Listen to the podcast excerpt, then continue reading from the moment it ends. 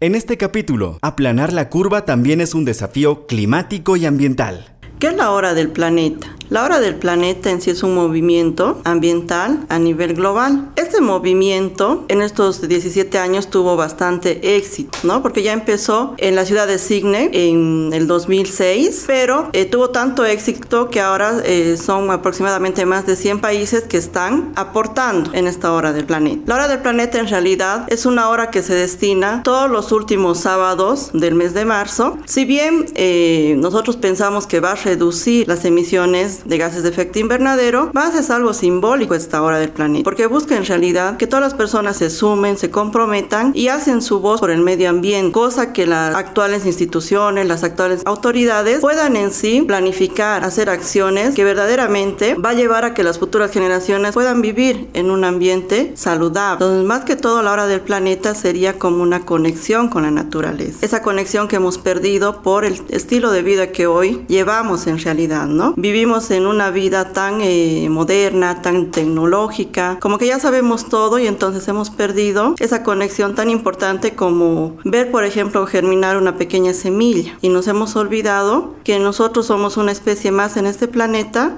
vivimos en realidad de la madre tierra. En este caso, la hora del planeta tiene como fin el que toda la población se sume, ¿no? Pueda concientizarse, pueda pensar en un momento, meditar, con esas luces apagadas, por ejemplo, decir ¿no? Realmente eh, quiero reconectarme con la naturaleza, quiero ser parte nuevamente de la solución. Entonces, esta hora del planeta especialmente tiene éxito gracias a la participación de los jóvenes, de todos esos jóvenes que poco a poco se están concientizando y están levantando la voz. Para este 2022, la hora del planeta es el sábado 26, que en nuestro país empezaría a las 8 y media hasta las 9 y media de la noche. Bueno, en realidad estamos en una carrera contra el reloj, ¿no? Todas las acciones que nosotros desarrollemos ya deberían ser inmediatas. Entonces hay algo que nosotros hablamos sobre la curva climática. La curva climática trata de cómo ha ido subiendo o aumentando en sí la temperatura en nuestro planeta Tierra. En los últimos 19 años ha habido bastante, ¿no? El aumento, aproximadamente a un grado, que quizás nos parece algo bastante pequeño, ¿no? Un grado, ¿qué es lo que puede pasar? Pero sin embargo, en tan poco tiempo no le da la oportunidad a todas las especies, inclusive, ¿no? Al ser humano de poder adaptarse. Entonces, llevaría a la extinción de muchas especies. Por eso nosotros tenemos que aplanar esta curva del clima. ¿A qué se refiere? Que en realidad tendríamos que redoblar los esfuerzos y reducir al 50% las emisiones de gases de efecto invernadero con el fin de que la temperatura en nuestro planeta Tierra hasta el 2050 no aumente a 2 grados o más todavía que 2 grados hasta 3.5 podría aumentar, ¿no? Entonces lo que se busca al aplanar la curva del clima es que se mantenga por debajo de los 2 grados centígrados hasta 1.5 para que podamos seguir viviendo en un ambiente saludable o